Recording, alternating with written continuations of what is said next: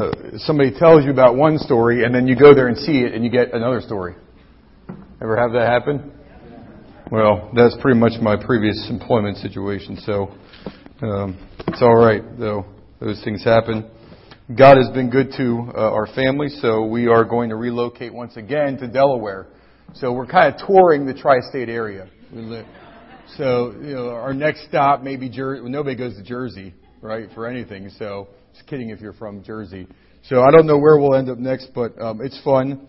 Uh, and for us, at the end of the day, God pays our bills, so that's all that really matters anymore. Um, so we're all healthy. God pays our bills, and uh, I don't know what how much more in life you could ask for sometimes. So uh, I want to thank Pastor for the opportunity to speak. It's great to be with you again. Um, how you all doing? Okay. All right. Good. It's good to be saved, isn't it? It's good. You know, uh, one of the uh, most difficult questions for me personally is uh, why do people who could care less about God, why do they prosper? Like, I don't want them to. And that's wrong. You know, it's wrong, but I don't want them to. And I don't want people who curse God's name to prosper. But they do, because there are general principles in life where no matter who applies them, you'll make money. You'll prosper. If you're good with money, if you're a good steward, you will prosper. God does not come down off the throne and zap people or take away all their money or do things to them. He gives them the ability to live for Him or against Him. Like, have you ever wondered that? Like, have you ever wanted to just text God, hey God, like, why? Why does it seem that I can't get ahead in life? Why does it seem that life is not okay? Like, why do bad things happen to me? I do good all my life. I'm a good person. You ever have somebody ask that? I'm a good person. Why do bad things happen to me? Why? Have you ever asked the question, why? Like, why is it worth even being good if, you know, doing that, all these things are going to happen to me? What's the point of living if I'm not going to be rich and successful and good looking? Like, I mean, I'm good looking, but the rich and successful, that's questionable. Some of y'all, I see a laugh. Like, how do you live the right way in a wrong world. How do you do that? Like the world is wrong. Don't you ever feel like something is wrong and everything is going great for everybody else but you? I know you're not supposed to, but like, aren't you just like, you know, uh, Allie and I, we don't play the lottery, but sometimes I'm just like, I would like to see if $10 million is really going to make me a bad person because there's a lot I could do, I feel like, you know, before I get to that point. And, you know, there's a great book in the Bible, and the book is Ecclesiastes. And Ecclesiastes is a book of kind of the unanswered questions in life. Like, you ever ask those questions and you feel like you text God and the only thing you get back is the three dots? Nothing else? You're like, thanks for the help. No thanks, I guess. Like, sometimes they're just questions that seems the answers on this side of eternity elude us. They just don't come. Or when the answer comes, it doesn't seem good enough. It's not enough to satisfy. Like maybe somebody you cared about and loved, they died. You prayed for them, you thought they were going to be healed, but they did not. Why? You know, there are just some questions in life that seem like they are unanswered. And Ecclesiastes is the book that answers, or does, I think, a really good job of giving us some principles that will help us to answer those questions. Because I think that sometimes those questions come and people get derailed by those questions. They can't answer them. Or the answer that they have is not enough. Or the God that they feel they serve isn't enough. And so at that moment, they trade in the most important thing in their life, their relationship with God. Because they don't have an answer to the question. And people don't like to have questions unanswered, do they? Sometimes my wife will ask me a question and I just ignore it. And she's like, she's like, I know you heard me. And, you know, I mean, I just ignore it. Like, I don't, I don't want to answer the question. Like, and, and that annoys her. And I don't do it on purpose to annoy her Uh, maybe sometimes, but you know, but but the idea is that it's frustrating when you answer when you ask a question, you want an answer. And, you know, not all the questions that, that her and I would ask each other are as grand as the questions you ask God. Those are huge. They're big questions. You want an answer. So these three principles I'm going to share with you from Ecclesiastes will help you, even when God does not give you an answer. To make sure that we're all, like, on, on the same page, have you ever asked God a question and He hasn't given you an answer? Okay. All right. Okay. Some of you just want to make sure, like, if it's just me, that's fine, and I will preach to me. All right. And you just entertain me. But I know that you're out there. It happens. All right. So there are three principles that we glean from Ecclesiastes that will help us. One, the first one is this. That we are all impacted by the fall. What am I talking about when I talk about the fall? Like not winter, summer. The fall. Adam and Eve in the garden. We are all impacted by the fall. Every single one of us. And even during the wonderful and prosperous time of Solomon's reign, which he's the one who wrote Ecclesiastes. Solomon, King Solomon, the wisest man in all the earth. He's writing Ecclesiastes and he's talking about how worthless life seems, how meaningless life seems if you don't pursue the right things in life. Solomon had all the women he wanted. He had all the money he ever wanted. This guy was the man. Nobody was wiser and had more wealth than Solomon. And he is considering everything in his life and what it's gotten him. But even during the wonderful times of his reign, innocent children still died. People still did evil things. Evil still tormented and tore apart the earth. As a matter of fact, uh, it says in the Bible that all of, all of creation groans because of sin. We are all impacted by the fall. Solomon's reign was perhaps the greatest, and he could not escape the curse of God in Eden. It was still an ugly presence. The curse on man was not reversed. People still sinned. The book of Ecclesiastes uses several themes that can be discovered in, in all of the Bible from the beginning to the end, Genesis to Revelation. God's curse upon creation because of Adam's sin has bent the world against God's original goodness and against humanity's hope for justice and for us to be satisfied. Don't sometimes you just want the right thing to be done? You want justice for yourself, for others. Sometimes evil people do evil things. And it's not your choice. It's not our choice. You wouldn't want it. You wouldn't hope for it, but they do. Why? Because of the fall. Because of the fall. The fall impacts us all. Death ends all the earthly joys of the home, of your relationships with your, uh, uh, your, your, your kids and your grandparents and your parents and, and, and everything that you will want to do in your business. Death ends all of it. And it's the same for people who are both good and bad. Some of you are like, man, this is depressing. I know. Isn't it? It's great. Gets better. Hold on. This does not seem fair. And in the short run, it's not fair. Ecclesiastes describes in graphic and realistic detail what life has been like since Adam sinned. It portrays the devastation uh, of, of the consequences of sin that stretch the whole way from the beginning of the Bible until the very end. Death takes everyone.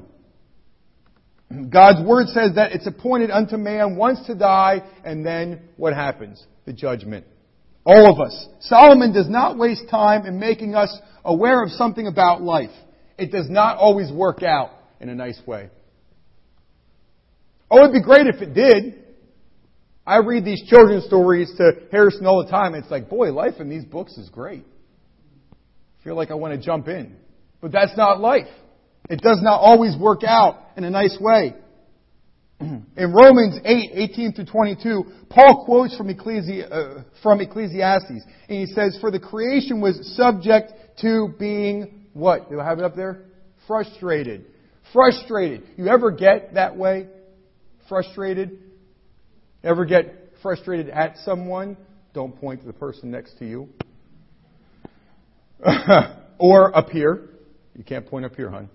All right. Frustrated. And the word he uses for frustration is the Greek equivalent of this Hebrew word hebel, which speaks to the idea that everything is worthless, in vain. It's all in vain. Ever feel like that? Life is in vain. It's all in vain. It's worthless, meaningless. And so in Ecclesiastes we find that because of the fall, there are these things. There's a commonality of death. There's the oppression of the needy. There's the problem of those who suffer innocently for no reason. There is this discontentment. You ever get that discontentment inside of you?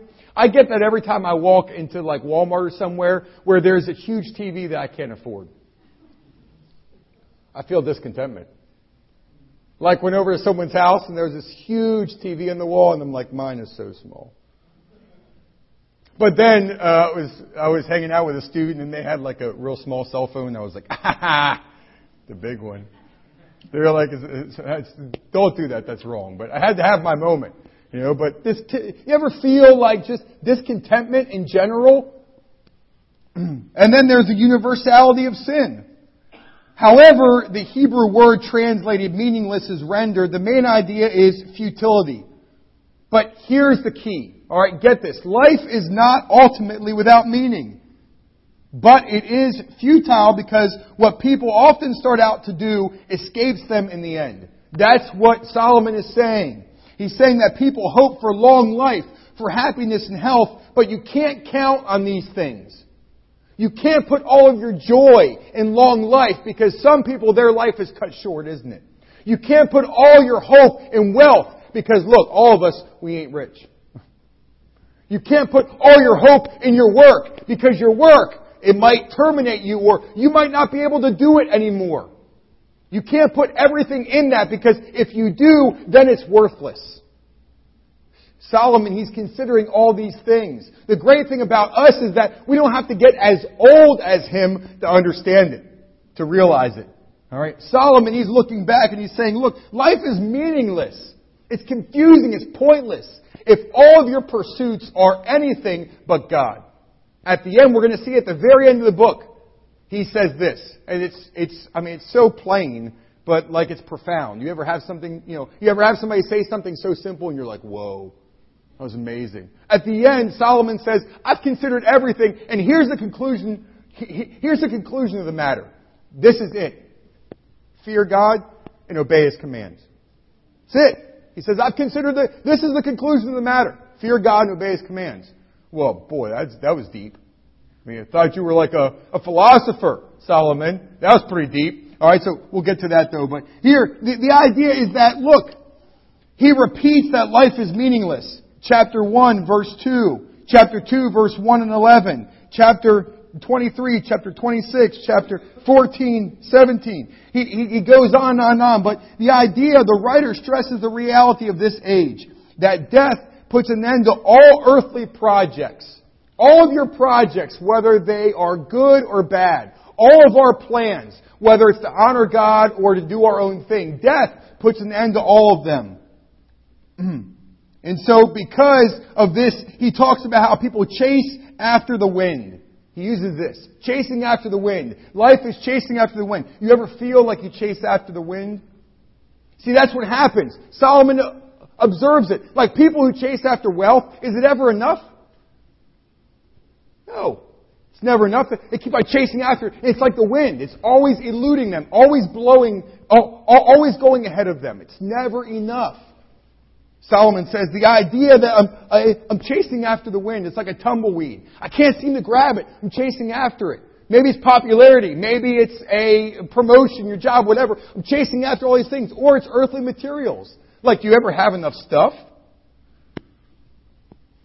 My wife and I, like, we think we have a lot of stuff. I mean, we don't, but, you know, we just, I mean, stuff. Like, here we went from a small place to a big place. You ever go from a small place to a big place? And so we realized like there were open spaces. Open spaces are evil. So what do you have to do with open spaces? You just have to buy, you have to fill them, right? And then we went from a big place to a small place and we're like, we have too much stuff. So then we had our apartment plus a storage unit. It's like, this is way too much stuff. You know, but to somebody else, it's like, that's all you have. It's like, we're going to play this game? Like, I'm chasing a tumbleweed. It's ridiculous. Like, who's, who, who's in charge here? The stuff or me? Solomon says, look, chase after the wind. Life is not worthless or meaningless. It's just unpredictable. And in the end, it ends in death. Sorry, Solomon's saying, look, this is not necessarily what you want to hear when you wake up in the morning, but it's truth. Life is unpredictable. Ecclesiastes is a book that's scattered. You ever read it? It's all over the place. You ever read Proverbs? It's just scattered, isn't it? There doesn't seem to be any order. So Ecclesiastes is scattered because he's trying to prove a point. This is how life is. It's scattered. You're all over the place. But the book's wisdom seeks to show how you discover the meaning and worth and living in such a crazy world. The reality is that us, you and I, we are in this craziness and we are watching everybody else in the rat race, but we are not to be in the rat race. We're not to be in it. And, look, this is the Old Testament, so God has placed Israel right in the middle of all these rebellious countries and peoples. They're pagans, the Bible calls them. They're people who don't serve and worship God. Israel is right there in the middle of all them, and their job is, is, to show the other people that Jehovah God is, is the only true God. And that everything that they do to worship their other gods, that's not the right way to live. So what does Israel do? Instead of worshiping and, and obeying God, Israel turns and serves the other gods. Oh man, that looks like a party. I'm gonna go over there. And so they blow it. And, and look, you and I, we are to, we are to be in a bent world, but we are not to bend. Right? We are to be the example. Look, we're not going to chase after the wind. Don't get caught up in that. Don't get caught up in the meaningless of it. It's meaningless. Don't get caught up in it. Yes, we are all impacted by the fall. Absolutely. But don't get caught up in that. Don't put all your eggs in one basket. Solomon is trying to say that this is how we do it. So the question is, how do we approach life in light of the fall? Really easy, really simple. Number one, enjoy life. Enjoy life. Ecclesiastes uses this phrase, uh, that it is good for man, dot, dot, dot. There isn't anything that's better than, and it goes on, dot, dot, dot.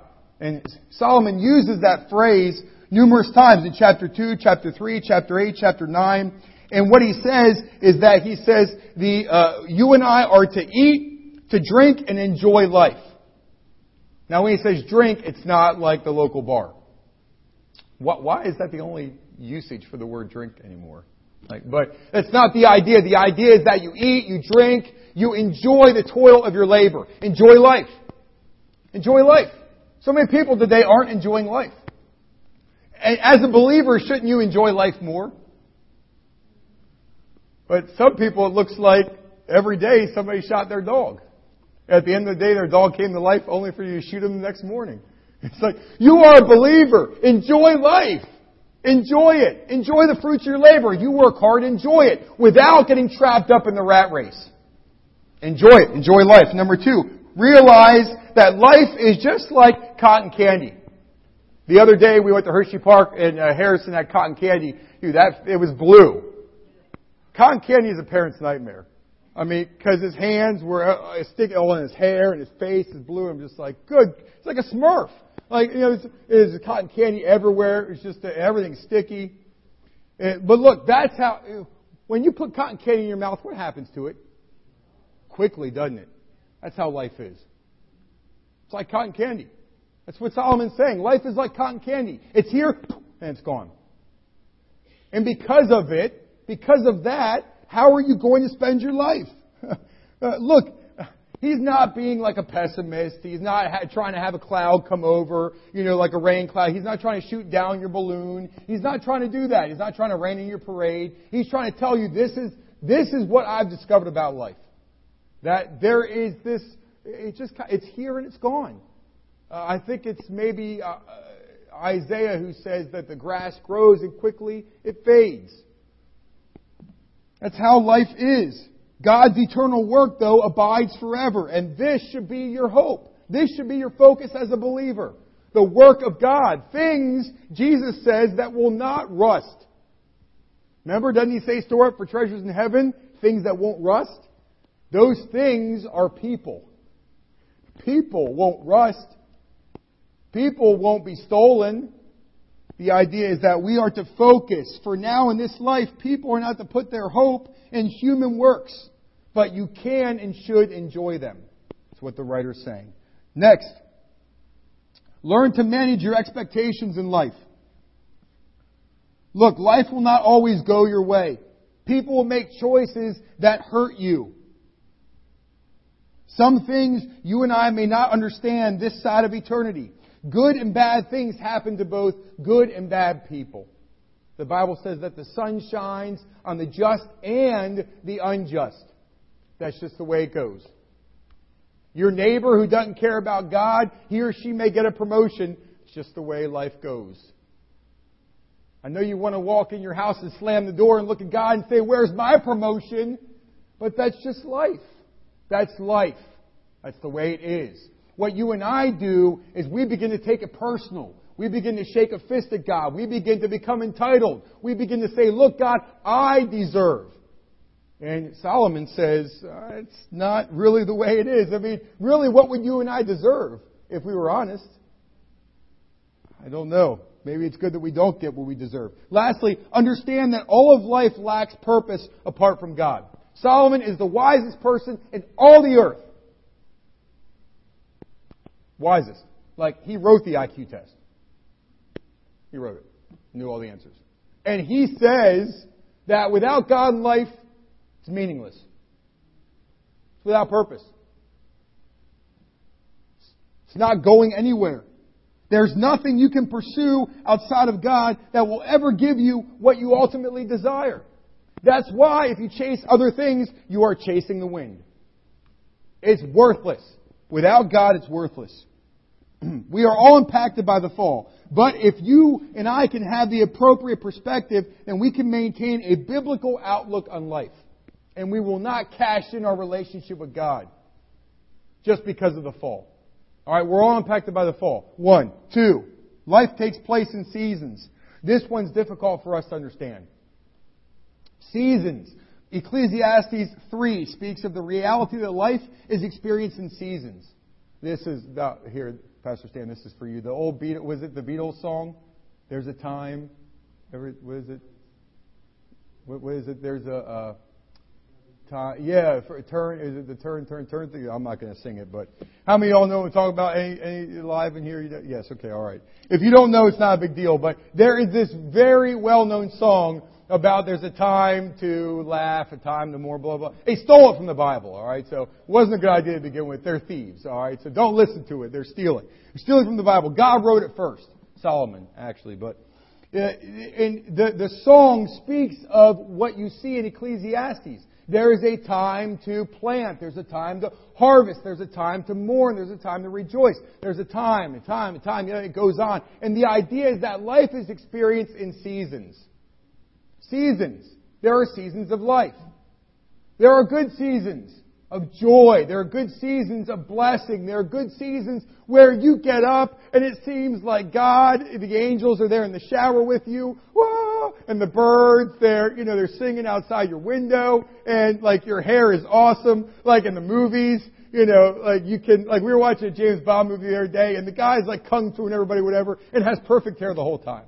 It's like, why can't I do that? Like, you know what I'm saying? So it, then there are the bad seasons. There are the seasons of confusion, the seasons of loss, the seasons of hurt, seasons of pain, seasons of disappointment, seasons of depression. And it goes on and on and on and on and on. Here's the problem. People believe their seasons are permanent. And they can't see past the season. And in that season, they get trapped. Now, you can get trapped in a good season and you believe that's permanent. And so you're not prepared for a bad season. Or you get trapped in a bad season and you slip into depression and you believe that's permanent and there's no hope for it to ever be good again.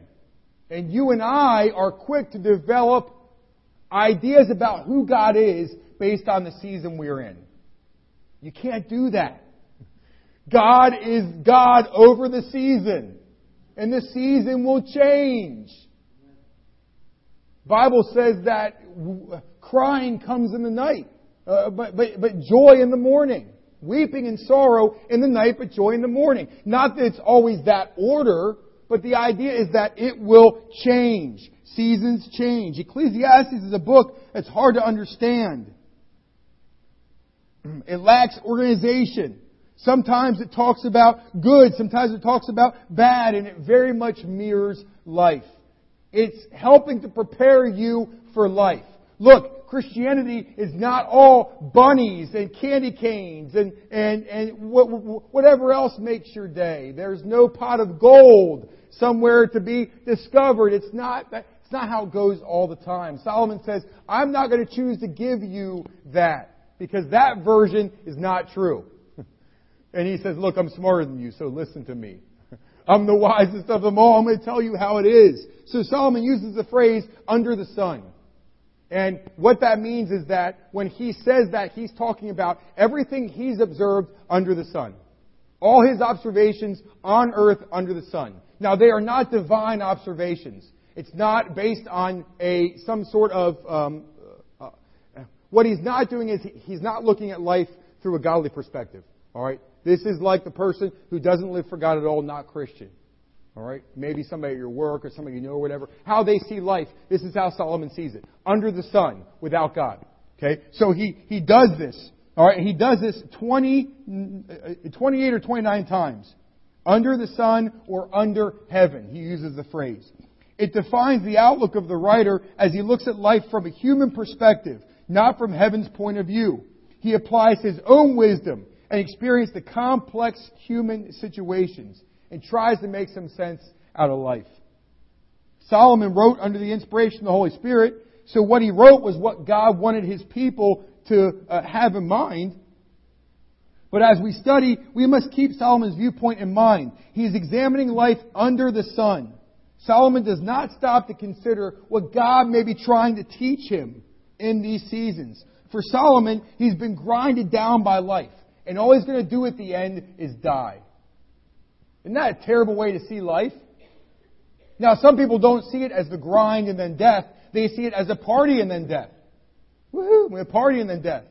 And somehow they believe that they could party on earth and then there's another party in eternity. They're a party the whole way through.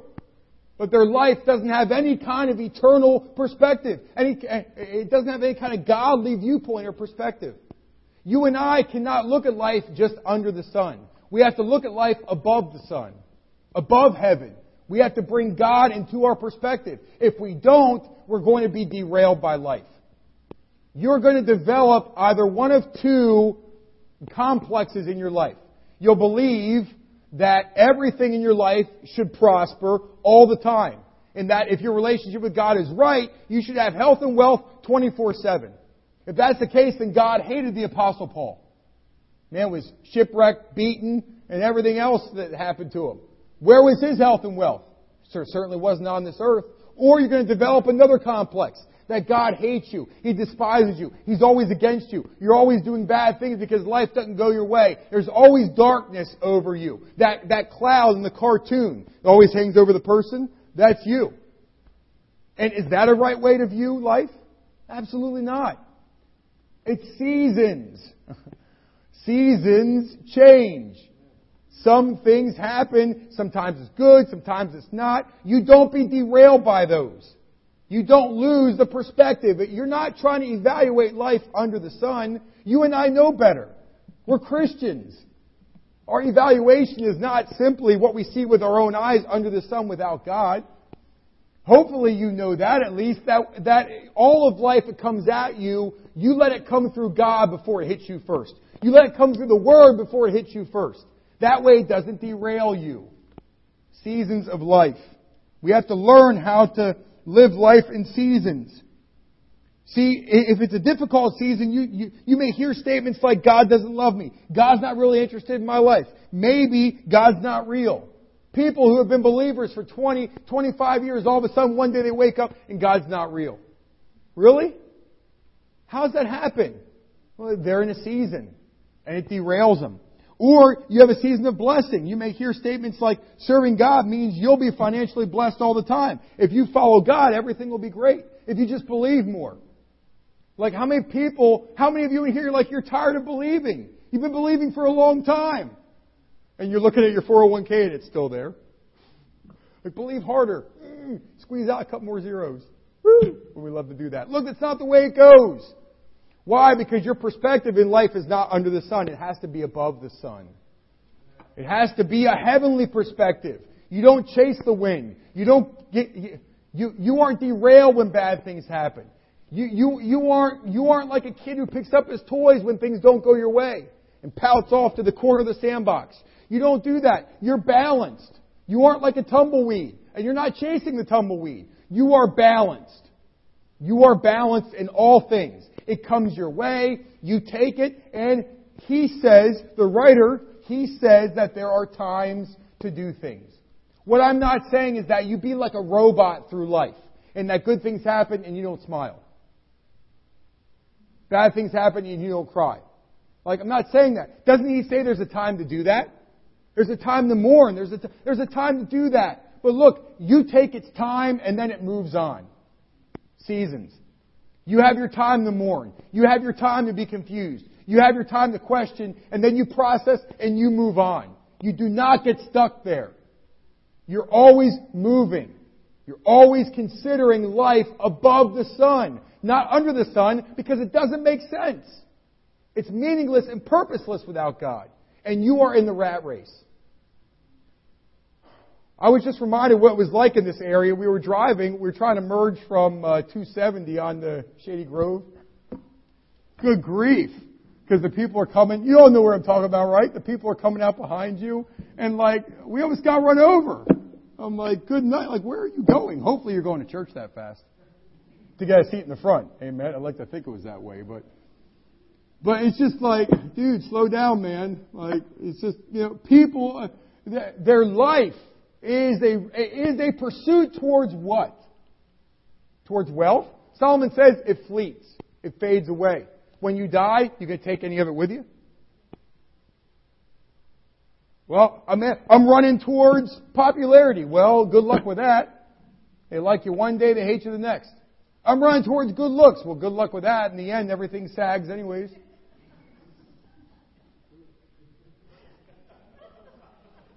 Hopefully later than sooner. Uh, look, what are you going after? Solomon says, I've considered all of it. I, I've done all of it. I've had the looks.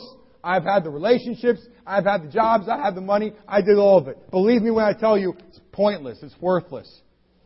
Alright, so remember, you're all impacted by the fall. To remember, you experience life in seasons. Do not be derailed by seasons.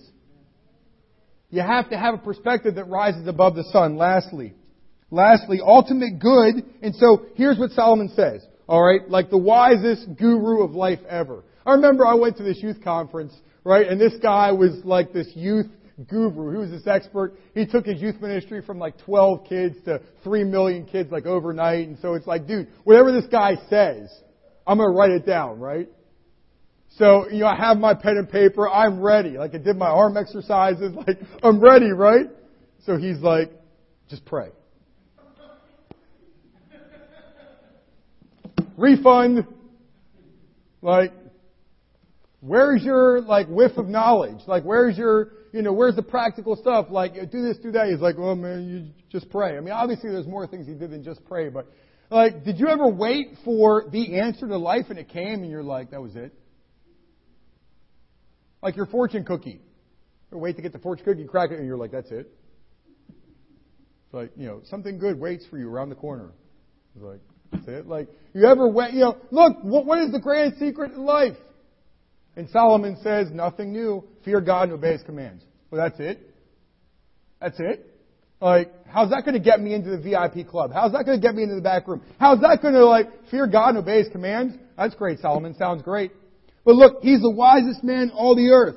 He says, look, now all has been heard. I've heard it all. I have lived it all. I have done it all. This is like you as a parent telling your child, look, I've done that. Please don't do that. What do they do? They do it. And if they're young enough, they do it while you're watching. Please don't do that. Why'd you do that? Like, you know, Harrison will do something uh, dumb and he gets hurt and my wife is like, are you okay? And I'm like, what's wrong with you? Like, what do you think was going to happen? Like, you know, try and jump from furniture and stuff, you know, things. And I'm like, why? Like, well, you're going to get hurt. And he does it anyways. It's like, look, Batman's a movie. You are not, like, if you put a towel over your thing, you cannot fly. Like, it's a movie. It doesn't, it, why? Like, Solomon is the parent to us. He's saying, look, I've, I, I have heard all of it. All of it has been heard. All of it has been considered. And I'm telling you what the conclusion of the matter is. This is what is most important in life. Not your job, not your connections, not your popularity, not whatever you want to put in place of this. The answer is no. All right? He says to fear God and obey His commands. That is the ultimate good in life. That, at the end of the day, is what we can count on. That we obey God and His commands. That we respect who God is as the Creator. That we fear Him in reverence. That is the conclusion of the matter. Solomon exhorts his readers to remember God before they're overtaken by old age and poor health. So what he does in chapter 12 is he describes this.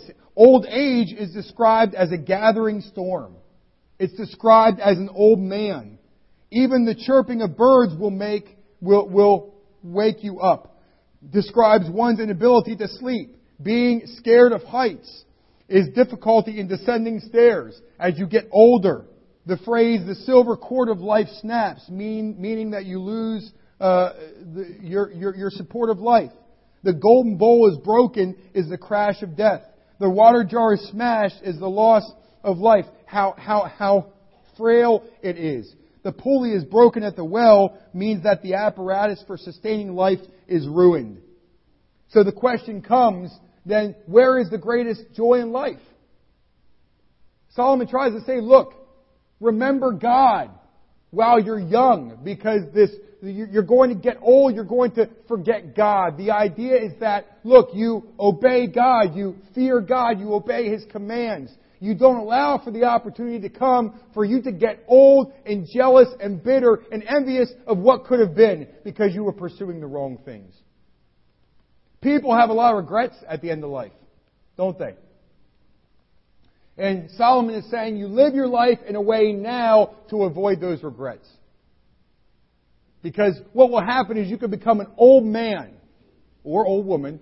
Right? We won't all become old men. You become an old man who at the end of your life you look back and you couldn't obtain those things. But Solomon says those things aren't to be obtained anyways. They can't be. They'll always elude you. But they're not the prize anyways. The apostle Paul says we run to achieve the prize that is in Christ Jesus. That's the prize. The crown of life. That's the prize. Salvation. That's the prize. The applause of heaven. That's the prize. Not the applause of man because the clapping always stops. Doesn't it? Always stops. So Solomon says, what gives the greatest uh, good and joy in life?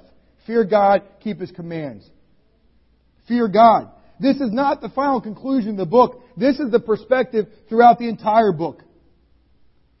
we fear God. It, this creates a balance for enjoying the good and appreciating the bad without tumbling into some sort of state that derails us.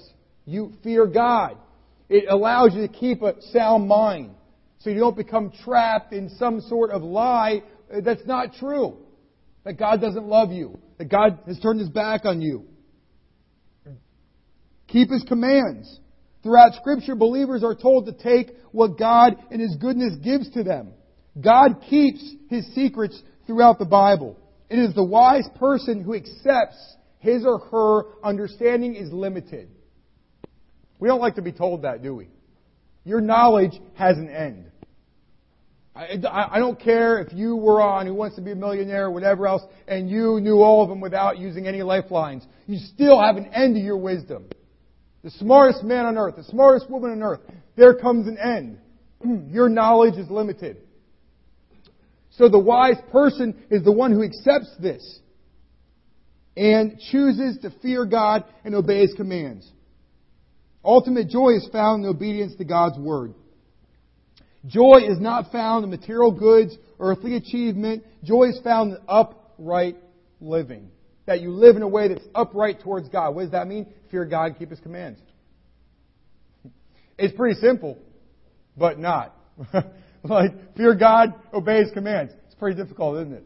It's tough for me. the whole obey His commands things. You ever get that wrong sometimes? Fear God and obey His commands.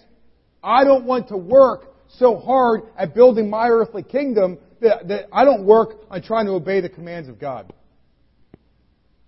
The prophet Micah, he sums this up best in six in, in, in chapter six, uh, verse eight. He has shown you, O man, what is good, and what does the Lord require of you? To act justly, to love mercy, to walk humbly before God. It condenses everything. Remember, the disciples, they're asking Jesus, what's the greatest commandment? And Jesus says, you can pin everything, all of Scripture, you can pin it on this one thing to love who? To love God with all your heart, soul, mind, and strength. Next one, love your neighbor as yourself. Sometimes we confuse life. We make it a lot more whatever that's not supposed to be. And here, Solomon, he narrows it down for us. He tells us, look, there's a lot of things you could be pursuing, but they're not worth it. In the end, it's not going to matter. You need to understand that we are all impacted by the fall. Good things will happen. Bad things will happen. We need to understand that we're all impacted by the fall. And so how does that, how, how do we live life? Well, we enjoy simple things. We understand life is like cotton candy. It could be gone. Alright? We, we, look, we have to wrap our minds around this. We understand life takes place in seasons. Mm. And lastly, we understand that, look, the best thing I could give you as the smartest man is really pretty simple. Fear God, obey His commands. That's it. Better sleep comes from a clean conscience laying down on the pillow and not just a big bank account. Fear God, obey His commands. A lot of people have a lot of money, but not much else. A lot of people have a lot of you fill in the blank, but not much else. But you fear God, you keep His commands, obey His commands, then life for you here will be joyous. Because joy and happiness are two different things. And look, Solomon, he's got to help people understand at the end of his book. Your home is not here. It's not. Your home is not here. You are passing through. Pack lightly. Hold on to things not so tight. Let things fall off your back. Somebody offends you, somebody wrongs you, forgive them. Don't get caught up in that. You are not the mouse in the race. Your job is to show the other mice how dumb they're living. to tell them to get off of the wheel. Get off of the merry-go-round. Get out of the craziness. Come and enjoy life this way. Fear God, obey His commands. That is where salvation is found. I'll close with this story. Watchman Nee was a Christian leader in China. If you've ever heard of Watchman Nee, he shares an experience. Uh, a group of young Christian brothers were gathered together uh, one day to swim at a creek that ran through a country where they were in. And since most of the people were not good swimmers, they were careful to remain close to the bank. One of the brothers, though, got out a little too deep and began to realize that, uh, that, that he was going to drown. So he began to struggle. Realizing his predicament, he began to cry out to his neighbors, who by now were out of the water and drying off. And so he began to cry, Help! Save me! and so all the while he's screaming, Help! Save me! And he's thrashing his arms and his legs in the water and he's trying to stay afloat.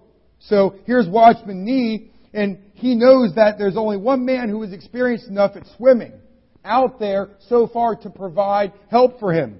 And he turned to him for help. But strangely enough, this would-be rescuer calmly watched the man's plight, but he didn't make a move to save him. So he's just standing there drying off, watching him drown. Why don't you do something? They all screamed in unison, but the man stood there, apparently unconcerned. After a few moments, the drowning man could stay afloat no more. His arms began to weaken, his legs grew tired and limp, and he began to sink. Now the slow moving lifeguard dove in the water, goes over and saves him.